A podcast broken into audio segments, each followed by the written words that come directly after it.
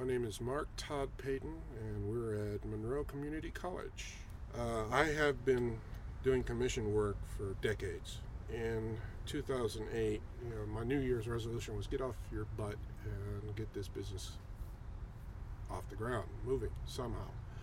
So the first thing I did was I submitted to the Writers and Illustrators of the Future contest, which is the only illustration contest that you don't have to pay a penny for. 2 weeks after I sent in my submission, they called me and said, well, you're one of the 12 winners. The illustrators all received one of the winning short stories, which we had 10 days to send them 3 thumbnail sketches based on the story.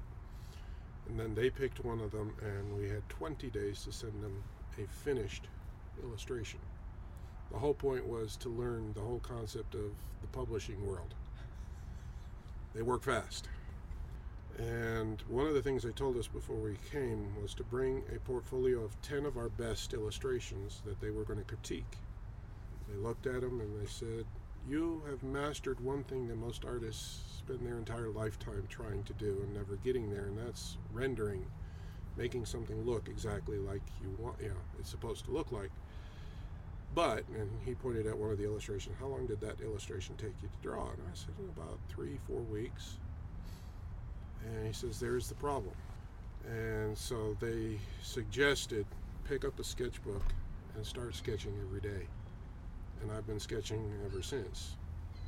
I became known in Rochester as the bus artist because I used to travel everywhere by bus, the local transit. I'd usually have like 5 minutes to draw a person because they get on the bus, get off the bus. But I've also been drawing things in and around my chemo treatment. This is on the table next to my chair in the chemo room with my drawing tools, my coffee mug, and me holding the pump. Every time I go in for chemo, they hook me up. I have my port right here. Mm-hmm. They hook up a ball pump that I have on me for 2 days, and then the nurse comes to my home and takes the pump off. This is when I found out colonoscopy. I was dealing with severe constipation, so I went in and said, yeah, you have colorectal cancer, and after the MRI, I said, yeah, the cancer has spread to your liver, so it's stage 4. I want to keep a positive attitude. Stage 4 is scary enough.